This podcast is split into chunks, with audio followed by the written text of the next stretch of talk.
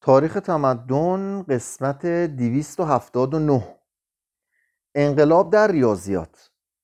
نخستین دانشمند بزرگ این عهد لئوناردو فیبوناچی نام دارد که اهل پیزا بود. ریاضیاتدانهای سومری که شجره خانوادگی آنها فراموش شده بود از طریق بابل خود را به سرزمین یونان رسانیده بودند. هندسه مصری که هنوز اهرام شاهد آشکاری بر آن است.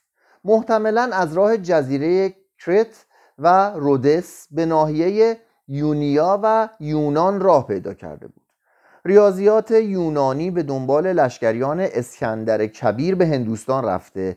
در میان هندوان راه تکامل پیموند حدود سال 775 میلادی پاره از آثار ریاضیدانهای هندو و اندکی پس از این تاریخ کتابهای ریاضیاتدانهای یونانی را به زبان عربی ترجمه کرده بودند. در حدود سال 830 ارقام هندو وارد اسلام مشرق زمینی شد. تقریبا در هزاره میلادی بود که رژبر این ارقام را به فرانسه برد. در قرون یازدهم و دوازدهم ریاضیات یونانی عربی و ابرانی از طریق اسپانیا و سیسیل روانه اروپای باختری شد و با سوداگران ایتالیایی به ونیز، جنوا و پیزا رسید. انتقال دانش برای تمدن درست حکم تولید مثل را برای بقای حیات دارد. وسیله دیگری برای انتقال معلومات ریاضی در قرن ششم قبل از میلاد ورود چرتکه چینی یعنی آلتی بود برای حساب. رومی ها چندین نوع چرتکه به کار می بردن لئوناردو فیبوناچی در 1180 در شهر پیزا به دنیا آمد. پدرش مدیر یک بنگاه معاملاتی تجاری پیزایی در الجزایر بود. لئوناردو نوجوان بود که به افریقای شمالی رفت به پدر ملحق شد و در آنجا زیر نظر معلمی مسلمان تربیت یافت. وی به مصر، سوریه، یونان و سیسیل سفر کرد.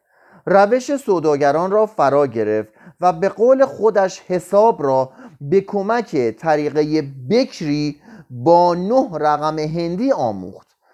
در این تاریخ ارقام جدید در سرآغاز رواجشان در خاک اروپا چنان که باید و شاید ارقام هندو نامیده می شدند و آنچه امروز به اسم حساب مایه دردسر و مزاحم عالم شیرین کودکی ماست در آن موقع وسیله تلزز خاطر و مایه شگفتی محسوب می‌شد.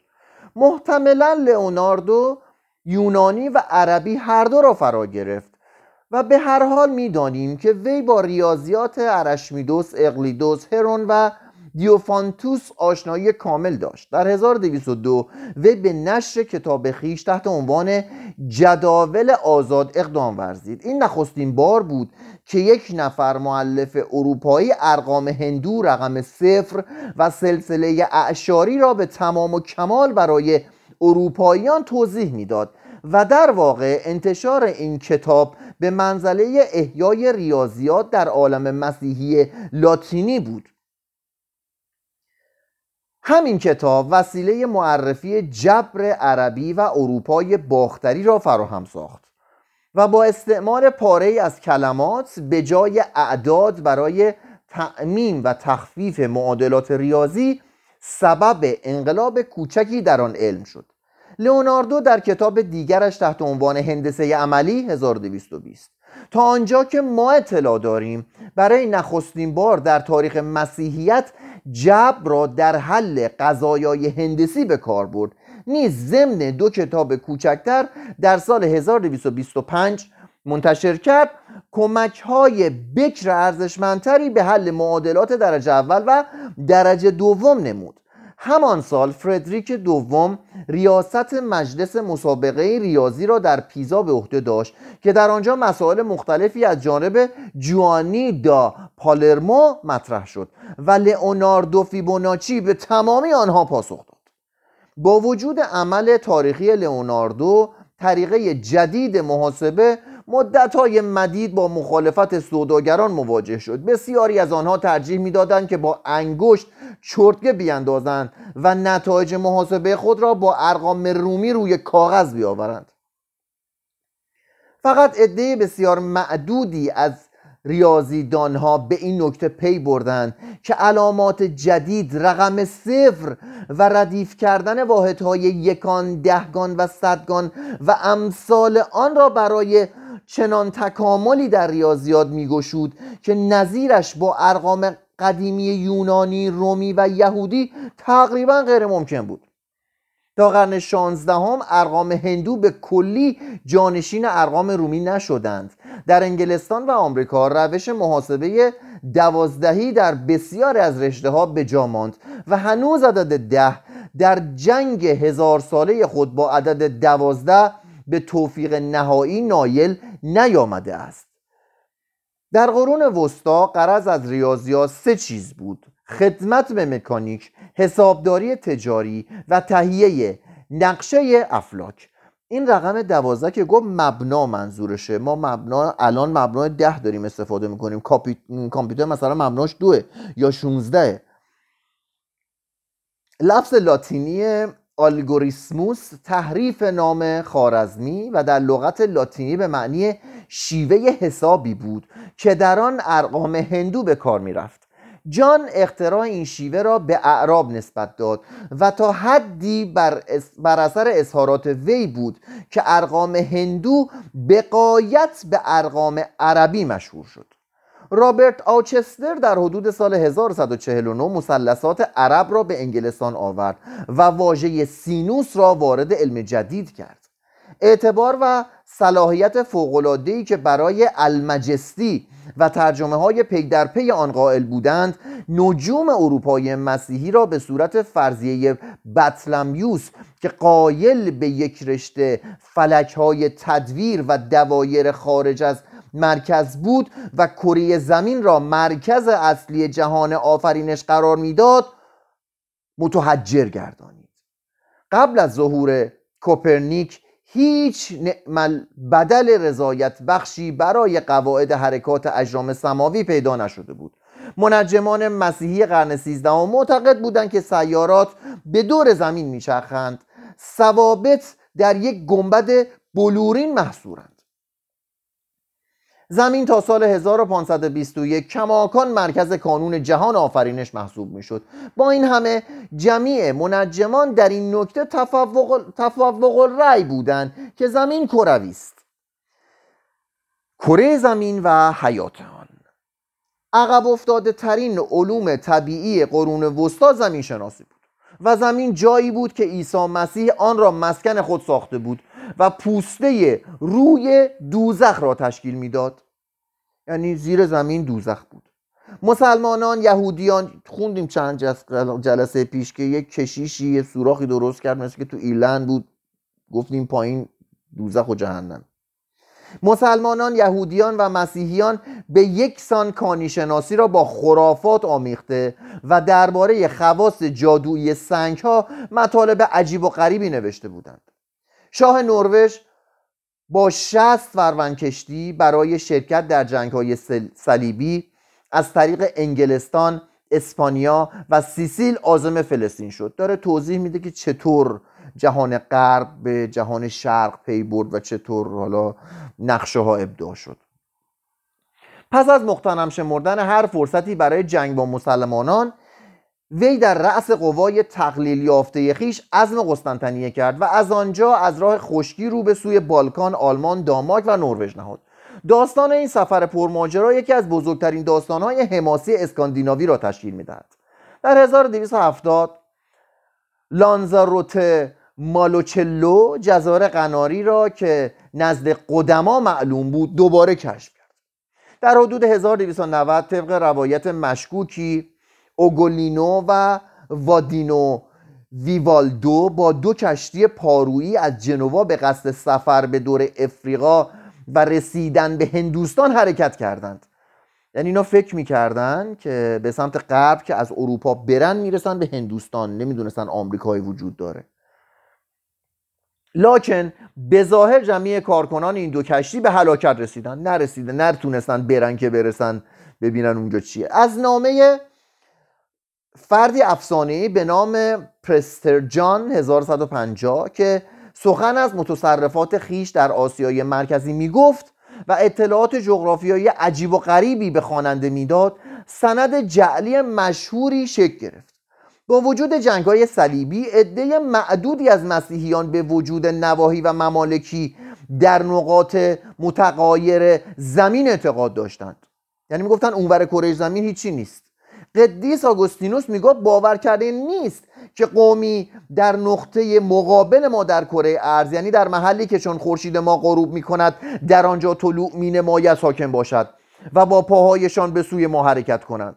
قدیس فرگیل یکی از رهبانان ایرلندی در حدود سال 748 از امکان دنیای دیگر و مردمانی دیگر در کره زمین سخن گفته بود. لکن فقط معدودی جرأت قبول چنین پنداری دار داشتند تا آنکه ماژلان به سفر دور کره زمین مبادرت ورزید. یعنی یه زمانی میگه حدود مثلا سال 750 اگه می‌گفتی آدمای دیگه هم هستن تو اون طرف کره زمین همه به وحشت میافتادن. کمک های مهمی که از مخازن اطلاعات خاور دور به دانش اروپایی شد به توسط دو تن از رهبانان فرقه فرانسیسیان صورت گرفت. در آوریل 1245 جوانی د پیانو کارینی مردی تنومند و 65 ساله از جانب پاپ اینوکنتیوس به دربار خان مغول در قراقروم اعزام شد. جوانی و مصاحب وی در این سفر کلیه دردها و مصیبتها را به استثای جان دادن تحمل کردند. این دو راهب مدت پانزده ماه همه روزه چهار بار منزل به منزل اسب عوض می کردند از آنجا که هر دو طبق آین فرانسیسیان عهد کرده بودند لب به گوشت نزنند در میان مردمانی چادرنشین که هیچ چیز جز گوشت برای تغذیه نداشتند تقریبا در شرف مرگ بودند. معمورت جوانی توأم با کامیابی نبود لکن وی پس از بازگشت به اروپا داستان سفر خیش را به رشته تحریر کشید. در 1253 پادشاه فرانسه لویی نهم گیوم دوروبروکی را پیش خان بزرگ فرستاد تا بار دیگر پیشنهاد پاپ را دایر بر اتحاد جهان مسیحی تجدید کند. گیوم از جانب خان مغول حامل دعوتنامه شدید و لحنی بود مبنی بر اینکه فرانسه سر تسلیم در برابر قدرت مغولان فرود آورد. آنچه در این سفر آید شد شرح بسیار خوبی از تاریخ و رسوم مغولان بود. از این طریق بود که برای نخستین بار جغرافیای اروپایی از منابع درود دون و ولگا محل دریاچه بالخاش آین دالایلاما دهکده های مسیحیان نستوری در چین و فرق میان مغولان و تاتارها آگاه شد. مشهورترین و کامیابترین سیاهان اروپایی قرون وسطا در خاور دور خانواده پولو از سوداگران ونیز بودند. رفتیم سر مارکو پولو آندر آپولو را سه فرزند بود. نیکولو مافئو و ارشد آنها مارکو. هنوز مارکو پولو نیامده. که هر سه دستن در کار کار تجارت بیزانس و ساکن قسطنطنیه بودند. در حدود سال 1260 نیکولو و مافئو آزم بخارا شدند و سه سال در آنجا اقامت گزیدند آنگاه از آنجا با کاروانی که تعلق به ایلچی تاتار داشت عزم دربار قبلای قان در شانکتو کردند. قبلای قان که دو برادر را به عنوان ایلچیان خیش پیش پاپ کلمنس چهارم روانه داشت سفر آن دو به ونیز مدت سه سال به طول انجامید و هنگامی که دو برادر به وطن رسیدن پاپ درگذشته بود. در 1271 نیکولو و مافئو بار دیگر به ازمچین حرکت کردند این بار نیکولو فرزند جوان خیش مارکو را حالا مارکو پولو اومد جلو که 17 سال بیش نداشت با خود همراه برد ایشان مدت سه سال و نیم از طریق بلخ، فلات پامیر، کاشقر، خوتن، صحرای گویی و تنگوت در آسیای وسطا سفر کردند. هنگامی که به شانکتو رسیدن مارکو تقریبا 21 سال داشت. قوبلای خان از مارکو پولو خوشش آمد و به همین جهت مناسب مهمی به او اعطا کرد و او را به معمولیت های خطیری گماشت و این ستن ونیزی را مدت 17 سال در چین نگاه داشت. قبلا خوندیم که پاپ چند بار از مغولات درخواست همکاری کرد. یکی از دلایلش ترس از مسلمونا بود ولی در نهایت به نتیجه نرسید. آنگاه هر سه نفر عزم وطن کردند و در عرض سه سال از طریق جاوه، سوماترا، سنگاپور، سیلان و خلیج فارس به کشتی و سپس از راه خشتی به ترابزون و از آنجا با کشتی به قسطنطنیه و ونیز رسیدند. هنگامی که به وطن بازگشتند همچنان که تمامی جهانیان می‌دانند هیچ کس نتوانست افسانه هایی را که مارکو هزار هزاری از شگفتی های مشرق زمین می‌گفت باور کند. در مورد مارکوپولو قبلا خوندیم مفصل. در 1298 هنگامی که مارکوپولو در ردیف جنگجویان ونیزی به مبارزه مشغول بود گرفتار شد و مدت یک سال را در زندان شهر جنوا گذراند. خودش ننوشت چیزی. تو زندان در همین زندان وی داستان خیش را برای مردی که مصاحبش بود نقل کرد.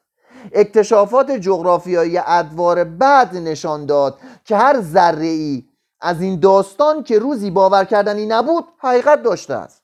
مارکوپولا کسی بود که برای نخستین بار به ذکر داستان سفری از یک سوی آسیا به سوی دیگر پرداخت. اولین فرد اروپایی بود که نظری اجمالی به ژاپن افکند و نوشته های وی نخستین توصیف دقیقی است که از پکن، جاوه، سوماترا، سیام، بیرمانی سرندیب و ساکل زنگبار ماداگاستار و حبشه وجود دارد. سفرنامه مارکوپولو وسیله بود که ناگهان پرده از روی قاره اسرارآمیز شرق بر می داشت و آن را در منظر مغرب عیان می ساخت. تقریبا هر کسی معتقد بود که موجودات بسیار کوچک حالا از اون قضیه اومدیم بیرون رفتیم قضیه بعد هر کسی معتقد بود که موجودات بسیار کوچک از جمله کرمها و مگسها خود به خود از غبار و لای و گندیدگی به وجود می آیند توهمات تقریبا جانشین جانور شناسی شده بود. از آنجا که تقریبا تمامی این قبیل نوشته ها به دست رهبانان انجام می گرفت انسان قرون وسطایی حیواناتی به وجود می آورد که در عالم خارجی به چشم دیده نمی شدند اونیکورنیس حیوانی بسیار درنده است که فقط یک شاخ دارد. همچه از چیزی اصلا نیست ولی حالا داستان داریم در موردش. برای آنکه این جانور را به دام اندازند دختر باکره ای را در میان صحرا رها می کنند اونیکورنیس به توشیزه نزدیک می شود و سر را در دامان او نهاده می آرمد و در این حال است که جانور را می گیرند حتما دوبار. ماده و انرژی. فیزیک و شیمی وضعی بهتر از زمین شناسی و زیست شناسی داشتند. زمین شناسی هم که گفتیم آقا ادیان کلا سنگا رو داده بودن دمش به خرافات. جوشش حیاتی این دو علم را از آنجا می‌توان درک کرد که تقریبا در آغاز این عهد آلیور او ممزبری کوشش های فراوانی برای ساختن یک هواپیما مبذول داشت. در سال 1065 وسیله پرواز آماده شده بود. وی از محل مرتفعی با آن اوج گرفت. لاکن بر زمین افتاد و کشته شد. شاید اگر کشته نمی‌شد همون سال 1065 یه تغییراتی می‌داد و هواپیما درست شده بود. و بعد تو جنگا ازش استفاده می‌کردن. خوب شد که درست نشده. ای کاش الان هم نبود. در قرن سیزدهم علم مکانیک فرد شاخصی را پرورانید. او یکی از رهبانان فرقه دومینیکیان بود که از لحاظ چندین نظریه اساسی فیزیک بر ایساک نیوتون سبقت داشت. همون اسحاق نیوتون خودمونه. جوردانوس در سال 1222 نایب فرقه دومینیکیان شد. جوردانوس در طی در طی سه رساله ریاضی که از لحاظ محتوا و نفوذ کوس همسری با تصنیفات فیبوناچی میکوفت ارقام هندو را قبول کرد و در فرمول های خود با متداول ساختن حروف به جای ارقام جبر را پیش برد.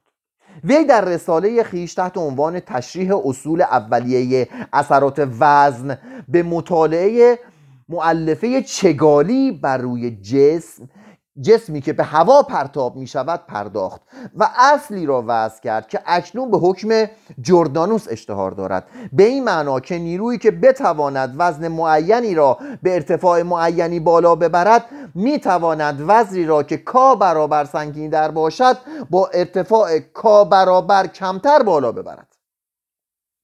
وی در رساله دیگر تحت عنوان درباب محاسبه وزن و نیرو که شاید اثر یکی از شاگردان جوردانوس باشد مفهوم گشتاور استاتیک یعنی حاصل ضرب نیرو در بازوی اهرم را تجزیه و تحلیل کرد. راهنمایی خوندیم ما عقایدش از این لحاظ در بیان مکانیک اهرم و سطح مورب مقدم بر پندارهای علمای عصر جدید. در سال 1271 رابرت انگلیسی به وضوح فرضیه ساعت پاندولی را بیان داشت. در 1288 به ذکر ساعت بزرگی در یک برج بنای وستمینستر در لندن برمیخوریم و تقریبا در همین تاریخ ساعتهای قولپیکر همانندی در کلیساهای اروپا نصب می شود لکن هیچ گونه قراین و امارات معینی در دست نیست که بگوید این گونه ساعتها کاملا ماشینی بودند. اولین مرتبه در تاریخ 1320 است که به وضوح صحبت از ساعت مجهز به قرقره وزنه و ننده های متعدد به میان می آمد یه زمان ساعت های شنی و آفتابی و اینا بود بعد این اغربی ها رو از رو اونا خودشون جابجا می‌کردن بعضی وقتا. بعد دیگه اینو مکانیکیش کرد. پیش افتاده ترین رشته فیزیک در این عهد مبحث شناخت نور بود. رساله های ابن حیسم که از زبان عربی به لاتینی ترجمه شده بود تقریبا در دنیای تا... تا... تقریبا در دنیای تازه ای را به روی جهان غرب گشود.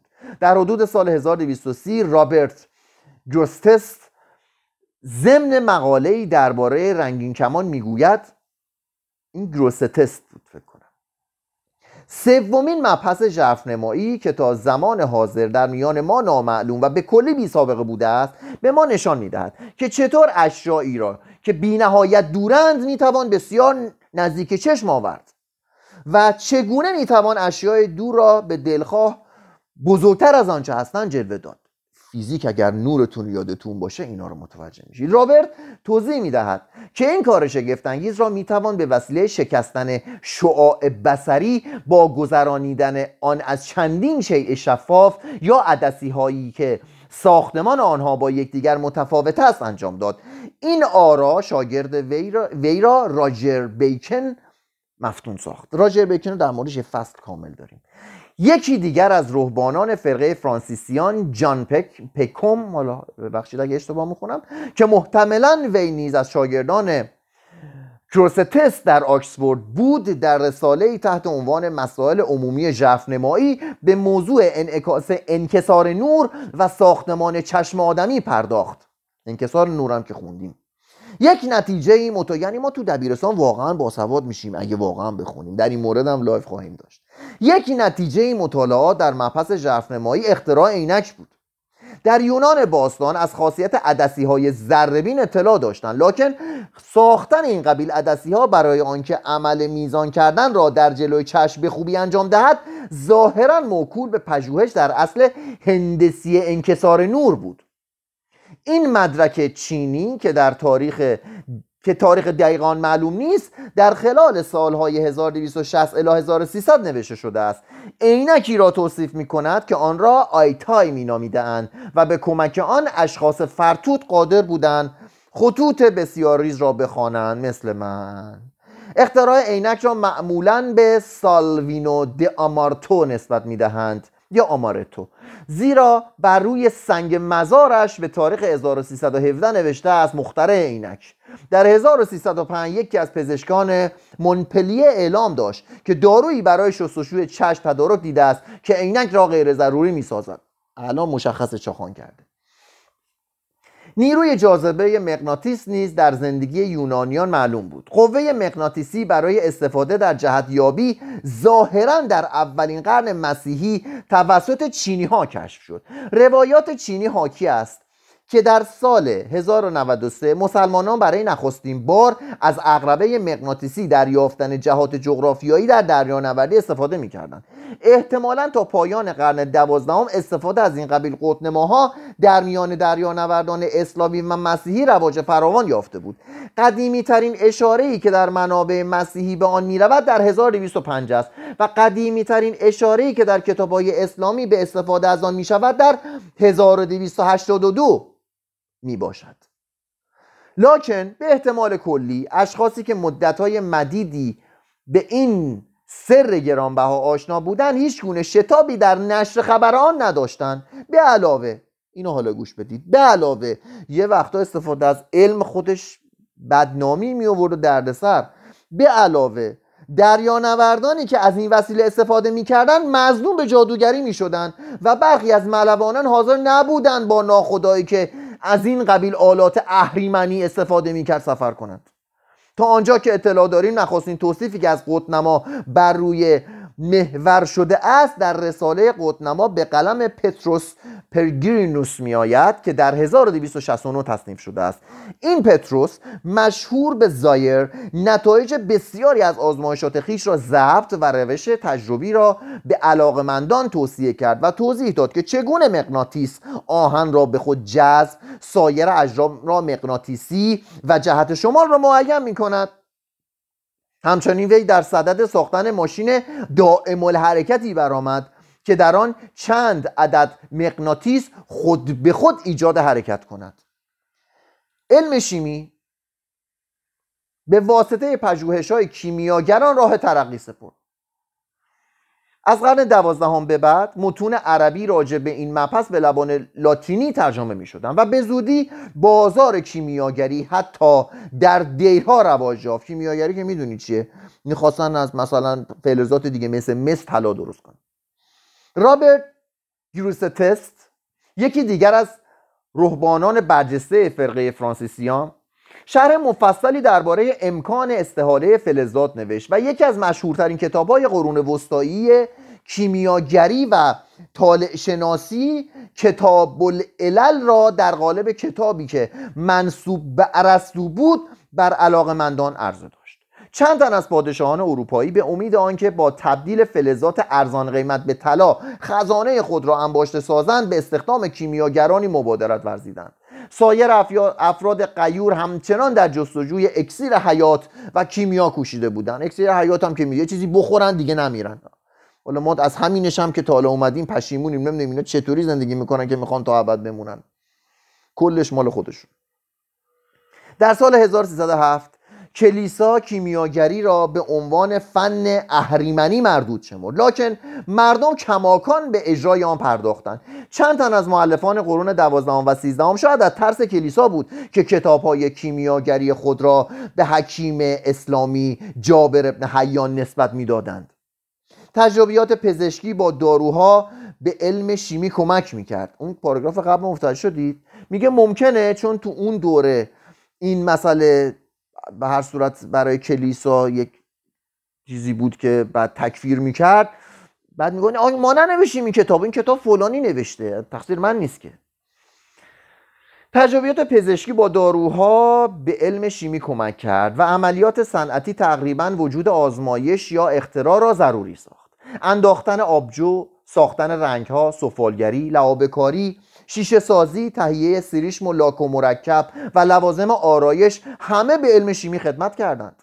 در حدود سال 1207 پیر دو سنتومر مجموعه از دستورالعملهای مختلف را برای تهیه رنگهای متنوعی که در نقاشی به کار می‌رفت تحت عنوان رساله‌ای در باب مواد اصلی ساختمان رنگها مدون ساخت. در حدود سال 1150 رساله مشهور به ماگیستر سالرنوس که به ظاهر یکی از نشریات مدرسه پزشکی استالرنو بود ذکری از تقطیر الکل میان آورد. این نخستین باری بود که به عملی که اکنون عمومیت یافته است اشاره می‌رفت. کشورهایی که صاحب تاکستان بودند شراب میانداختند و نوشابه ای را که به دست میآمد آب حیات مینامیدند. در نواحی شمالی اروپا که کمتر درخت انگور میرویید و سرما شدیدتر بود گرفتن عرق گندم ارزان تر بود. عمل تختیر سالیان سال پیش از این نزد کیمیاگران مسلمان متداول بود. لکن کشف الکل در قرن سیزدهم کشف جوهرهای معدنی دامنه اطلاعات شیمیایی و صنعتی را وسیع تر کرد. کشف دیگری که از نظر آثار و نتایج دست کمی از الکل نداشت باروت بود. ادعای قدیمی چینی ها در مورد حق تقدم اختراع باروت اکنون مورد شک و تردید است.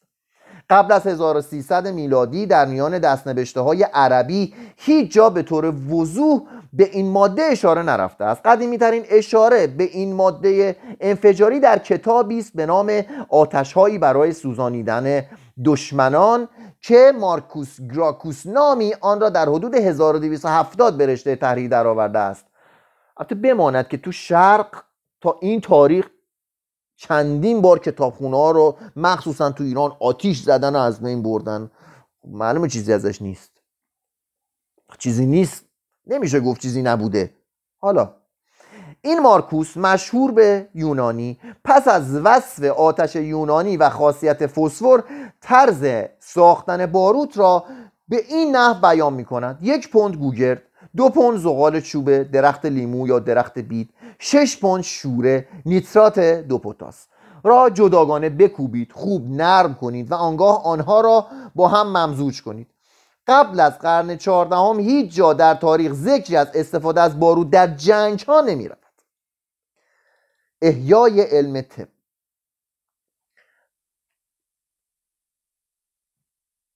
فقر همواره استوره را با پزشکی در هم می آمیزد زیرا استوره متاعی است رایگان. خرافات ارزونه. دعا خیلی ارزون میشه انجام داد. پول نمی‌خواد بدی. نه به دکتر نه به دارو. یه سنگو میشه خیلی راحت. یا مثلا یه مطبوعی حیوان خیلی ارزونه. استور متاعی رایگان. ولی علم کالایی است گرانبها. بله بخوای دکتر شی چند سال با درس خونی علم کالایی است گرانبها. سخته. وقت می‌بره مغز می‌خواد. کار هر کسی نیست. اساسا وقت صحبت از پزشکی قرون وسطا به میان میآید. باید کسانی از این دست را مد نظر آورد. ببینیم تو قرون وسطا پزشکی به کیا می‌گفتن. مادر را با دولابچه ادویه گوناگون خانگی. پیرزنانی را خبره در گیاهان طبی. مشمعها و تلسها. عطارهایی را سرگرم فروش گیاهان شفابخش و داروهای حتمی الاثر و حبه معجزه یعنی همین الانش که دارو درست می‌کنن حتمی الاثر نیست. اون موقع حتمی الاثر بوده. یه چیزهایی که حتمی الاثر شک کنید. تو اقتصاد هم حتمی الاثر داریم مراقب باشید. ماماهایی را حاضر برای جدا کردن موجود جدید از قدیم در فساحت فساحت مسخره آمیز تولد طبیبان شیادی را حاضر به معالجه یا قتل بیماران روحبانان را با میراسی از پزشکی خاص دیرها راهبه ها را بی صدا مشغول تسلی دادن بیمار با خدمات یا با دعا. و گهگاهی برای آنهایی که وسعشان می‌رسید اتباعی مجرب را سرگرم معالجاتی کما بیش به شیوه های علمی داروهای عجیب و دستورالعملهای افسانه مانند رونق گرفتند. همانطور که برخی معتقد بودند که نگاه داشتن پاره از سنگ ها در دست مانع از آبستنی می شود و به همان نفع حتی در دانشگاه سالرنو که مرکز پزشکی بود پاره از زنان و مردان سرگین اولاغ میخوردن تا به باروری آنها کمک کنند. سرگین اولاغ میخوردی؟ باور شی؟ یه سهم می‌گفت دستت باور نمی‌شدی. تو دانشگاه. اون زمان تو قرن وسطا حتی دانشمندانشونم خیلی وقت خرافاتی بودن تا سال 1139 دیدیم دیگه تمام این آدمایی که خوندیم هم دانشمند بودن تو, تو کتاباشون پر از خرافات هم هست. حالا بازم میرسیمش. تا سال 1139 برخی از روحانیون به معالجه امراض و تجویز دارو مشغول بودند و اگر بیمارستان یا وسائلی برای توجه از بیماران وجود داشت فقط در میان چهار دیواری درها و خانه های راهبه ها بود. روحبانان در حفظ میراث پزشکی سهم شرافتمندانه ادا کردند و در راه نشاندن درخت دانش پزشکی پیش قدم بودند و شاید هم می‌دانستند که به چه علت معجزات را با طب در هم میآمیزند. حتی امکان داشت که زنان راهبه در شفای بیماران مهارتی داشته باشند. هیلدگارد زن رازوری که ریاست راهب خانه بینگن را بر عهده داشت با نوشتن کتابی در باب طب بالینی به نوشتن کتابی در باب طب بالینی مبادرت ورزید. 1150 آفرین به این زن. که در آن که آن را علل بیماری ها و راه معالجه آنها نام نهاد. کتاب دیگر این زن تحت عنوان سوب تلیتاتس یا زرایف. مخزن عظیمی از معلومات طبی محسوب می‌شد. تنها عیبی که داشت تلس ها و چارگری های جادویی بود که گهگاهی در میان سایر مطالب می آمد و قدر آنها را از بین می برد در مورد یه دانشمند دیگه هم خوندیم که مردم بود می‌گفت یه در میون کتاباش خرافات. محتملا علت ورود پیرزنان و پیرمردان به دیرها تا حدودی ناشی از تمایل این قبیل افراد به بودن در محیطی بود که آنجا دائما پزشک بر بالین افراد حضور داشت. همین که عده پزشکان غیر روحانی افزوده شد و عشق زرندوزی رهبانان پزشک را به فساد متمایل ساخت کلیسا در سال 1130 1139 1663 از سر ترقی خواهی دیگر به افراد روحانی اجازه نداد که به کار پزشکی عمومی مشغول باشند. اول روحانا پزشک بودن ولی بعد یواش یواش یه کلیسا گفت ندی آقا روحان نمی‌خوایم پزشک باشه. و بدین ترتیب این فن باستانی به کلی از غیر قلمرو روحانیان خارج شد. در خلال قرون تیرگی یکی از عواملی که پزشکی علمی را در مغرب زمین از دستبرد زمان محفوظ داشت وجود پزشکان یهودی بود که معلومات طبی یونان و و عرب را در عالم مسیحی منتشر می ساختند دیگر انتشار تمدن بیزانس بود. در ایتالیای جنوبی و بالاخره ترجمه کتب و رسالات طبی یونانی و عربی بود و زبان لاتینی. یه چیزی خاطر آمد. الان وقتی می‌خونیم قبل از سال 1400 مسیحی ما الان در سال 1400 اسلامی هستیم. تو اون دوره خیلی از دانشمندان رهبانان بودن. خیلی از دانشمندان خیلی از پزشکان رهبانان بودن. اصلا اولین پزشکان رهبانان بودن ولی الان ما آخونده رو وقتی می‌بینیم وقتی روحانیون مسلمون رو می‌بینیم جلوی علمی نیستن البته که کلیسا هم جلوی علمی ایستاد ولی توشون پزشک زیاد بود دانشمند زیاد بود. من نمی‌دونم آخوند دانشمند داریم یا آخوند که دنبال علم بره داریم یا پزشک باشه داریم. اگه داشته باشیم من فکر کنم اندازه انگشتانی دست کمتره. ولی تو این کتاب ببینید چند تاشو خوندیم. دم دیانت مسیح کرد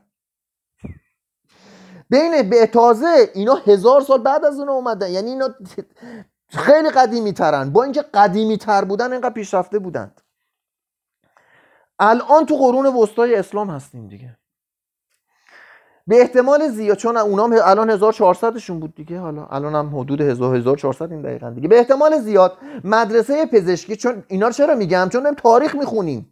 تاریخ واسه چی می‌خونیم؟ داستان که نمی‌خونیم. واسه الان ما می‌خونیم. به احتمال زیاد مدرسه پزشکی سالرنو از نظر موقعیت و آمادگی مقدم بر سایر مراکز برای استفاده از این نفوس ها بود. البته بر یادم آمد که آخوندام ادعا بر پزشکی کردن در دوره ما. ولی پزشکیشون به درد نخورد. حال درس خوندن نداشتن. اینا می‌رفتن درس میخوندن می‌رفتن دانشگاه می‌رفتن آکسفورد. کشیشه می‌رفت آکسفورد پزشک می‌شد. نه اینکه از خودش در بیاره. وگرنه هر کی می‌تونه اسم پزشک رو خودش بذاره. پزشکان یونانی، لاتینی، مسلمان و یهودی در آنجا به تدریس یا تحصیل مشغول بودن. آقا بفرمان دو سازه بوساز و تا قرن دوازدهم این مرکز کماکان به صورت مهمترین بنیاد پزشکی اروپای لاتین برقرار ماند. زنان به فرا گرفتن رموز و دقایق پراستاری و مامایی در سالرمو مشغول بودند. چندین رساله مهم که تقریبا شامل تمامی شعب پزشکی می‌شوند از مدرسه پزشکی سالرمو نو به دست ما رسیده است. یکی از این رسالات تجویز می کند که پزشک هنگام عیادت از بیمار چه آداب و رسومی را رعایت کند. پزشکا گوش بدین. از آن جمله می‌گوید پزشک همواره باید حال مزاجی بیمار را وخیم بشمارد. زیرا در آن حال اگر بیمار درگذشت این امر سبب رسوایی وی نخواهد بود. هرگز نگو بیمار چیزی شیست بگو خیلی وضعش خرابه. اگه مرد بعد دیگه میگه خیلی وضعش خراب بود دیگه. اگر بیمار شفا یافت این کار به عنوان معجزه دیگری بر شهرت وی خواهد افزود. وی نباید با همسر دختر یا کنیزک بیمار لاس بزند. و حتی اگر گونه دارویی ضرورت نداشت وی باید جوشانده بیزرری تجویز کند تا مبادا بیمار تصور کند که معالجه به حق القدمی که می‌پردازد نمیارزد. یا چنین به نظر می‌رسد که طبیعت بدون مدد پزشک بیمار را معالجه کرده است. بعد از سال 1268 دانشگاه ناپل جانشین مدرسه پزشکی سالرنو شد در قرن سیزدهم مدارس خوبی برای تدریس علم پزشکی در بولونیا، پادوا، فرارا، پروجا، سینا، روم، مونپلیه، پاریس و آکسفورد وجود داشتند. در این مدارس سنن سگانه مهم پزشکی قرون وسطا یعنی سنن یونانی. تازه که الان یادم اومد. اصلا اینا این علوم و پزشکیاشون از دنیای اسلام گرفته بودند. این مسیحی ها این علوم رو از دنیای اسلام گرفته بودند. کلی خوندیم. ادامه بدیم. روم سیاه. سنن سگانه مهم پزشکی قرون وسطا یعنی سنن یونانی اسلامی یهودی در هم آمیخت و جذب شد. و تمام میراث پزشکی تحت قاعده و قانونی درآمد که شالوده علم پزشکی جدید را ریخت. روش های قدیم تشخیص بیماری به وسیله گوش کردن صداهای داخلی بدن و تجزیه ادرار اشتهار خود را حفظ کرد و هنوز نیز به همان قوت باقی است. چنانکه در بعضی از نواحی ظرف قاروره علامت شاخصه یا به اصطلاح تابلوی حرفه پزشکی شد. طرق قدیمی معالجه به وسیله تنقیه و زدن رگ ادامه یافتند و در انگلستان عامه مردم پزشک را زالو میخواندند.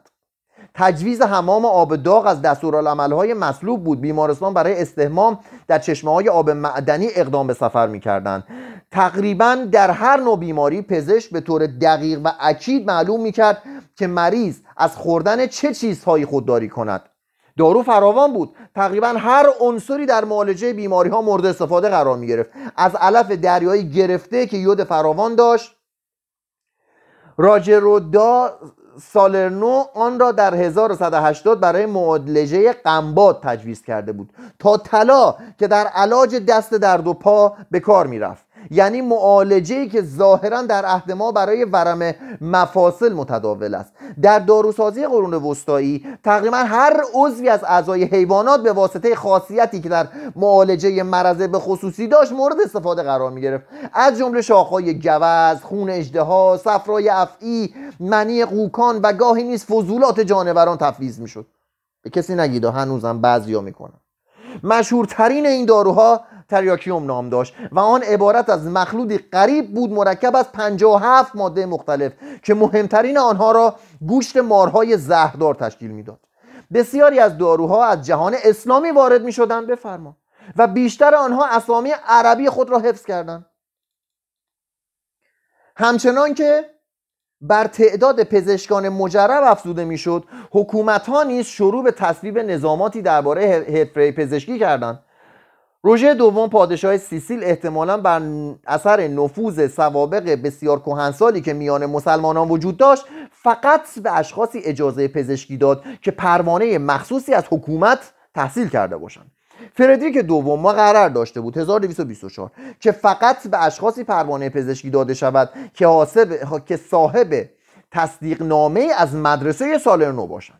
برای گرفتن چنین گواهی نامه هایی دانشجویان ناگزیر به دیدن دوره های سه ساله بودند که به ظاهر در آن فلسفه و علوم طبیعی میخواندند. آنگاه ملزم بودند مدت پنج سال در مدرسه به تدریس علم پزشکی مشغول باشند.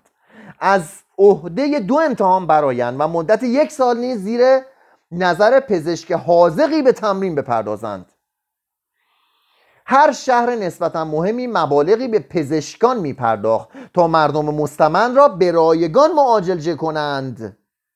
در پاره از شهرستان ها پزشکی تا حدودی به اصطلاح امروزی ما ملی شده بود. در اسپانیای مسیحی قرن سیزدهم یک نفر پزشک در استخدام شهرداری بود و حقوق می گرفت تا از مردم برزن تا مردم کوچه و بازار رو مداوا کنه.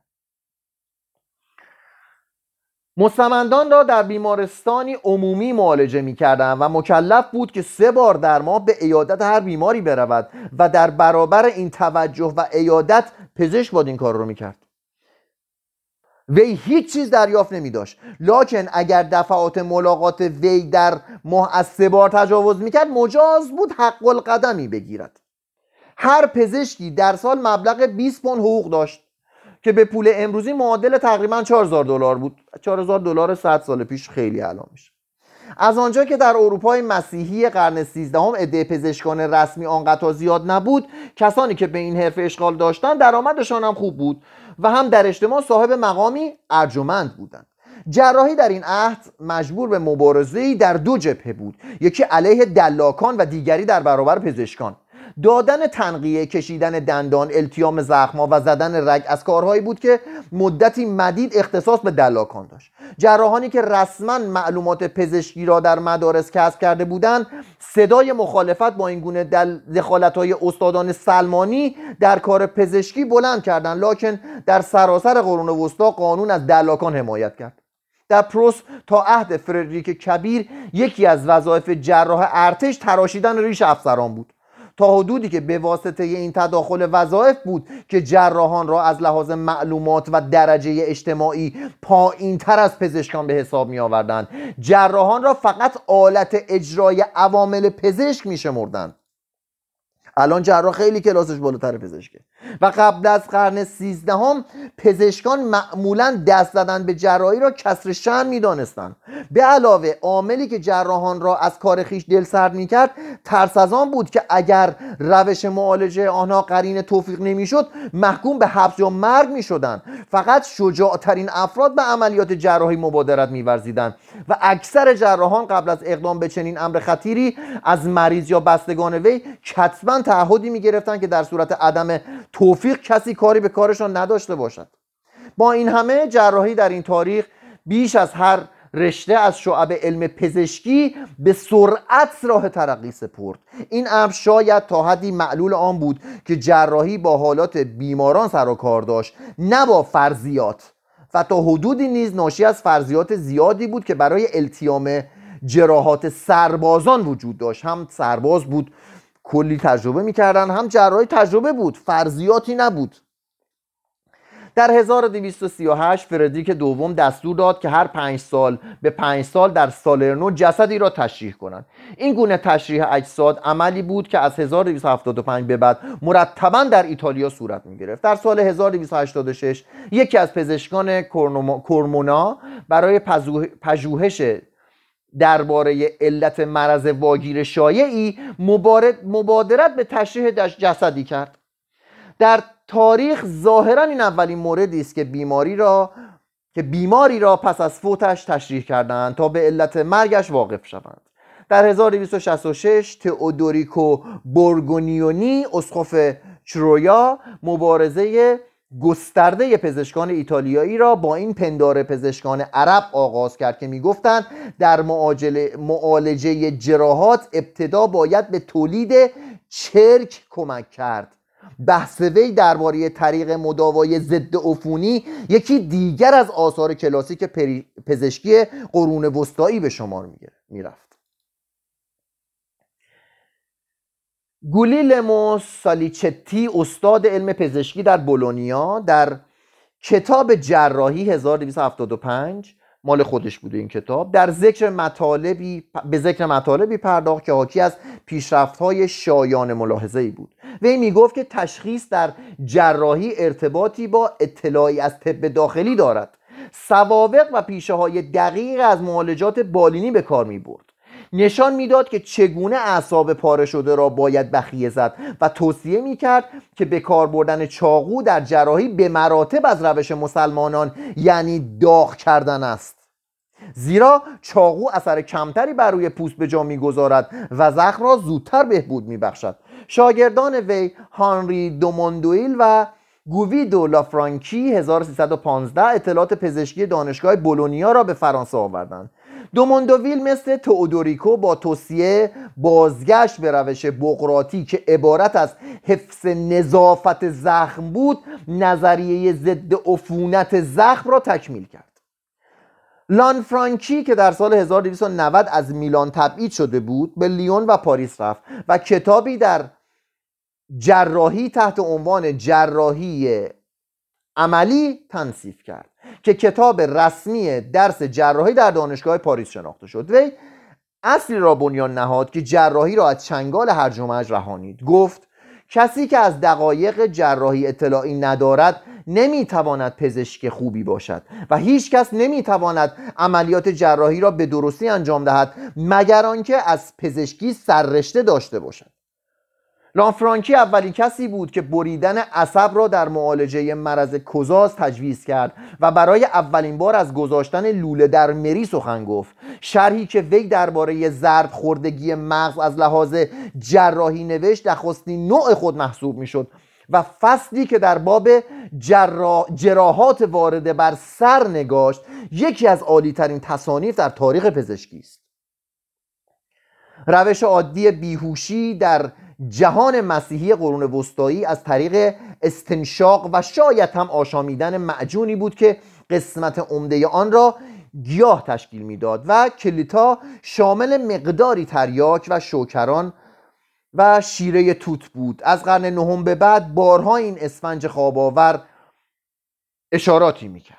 از از قرن نهم به بعد بارها به این اسفنج خواباور اشاراتی می‌شود. برای کرخ کردن یا بیهوشی موضعی قاعدتا خمیری به کار می‌رفت که خیسانده در محلول مشابهی بود. بیمار با نگاه داشتن شیره رازیانه در برابر بینیش به هوش می آوردند آلات و ادوات جراحی از عهد یونانیان تا این تاریخ هیچ گونه پیشرفتی نکرده بود. رموز و دقایق ماما میدون یونانی ها خیلی قدیم بودن. بعد یونان روم اومد بعد از روم این دوره هم تازه کلی ازش گذشته. هزاران سال بیشتر هزار سال بوده. رموز و دقایق مامایی از روشی که در عهد سورانوس حدود صد. و بفهمو دیگه صد. و پاولوس آیگینایی 640 معمولا بود عقبتر رفته بود.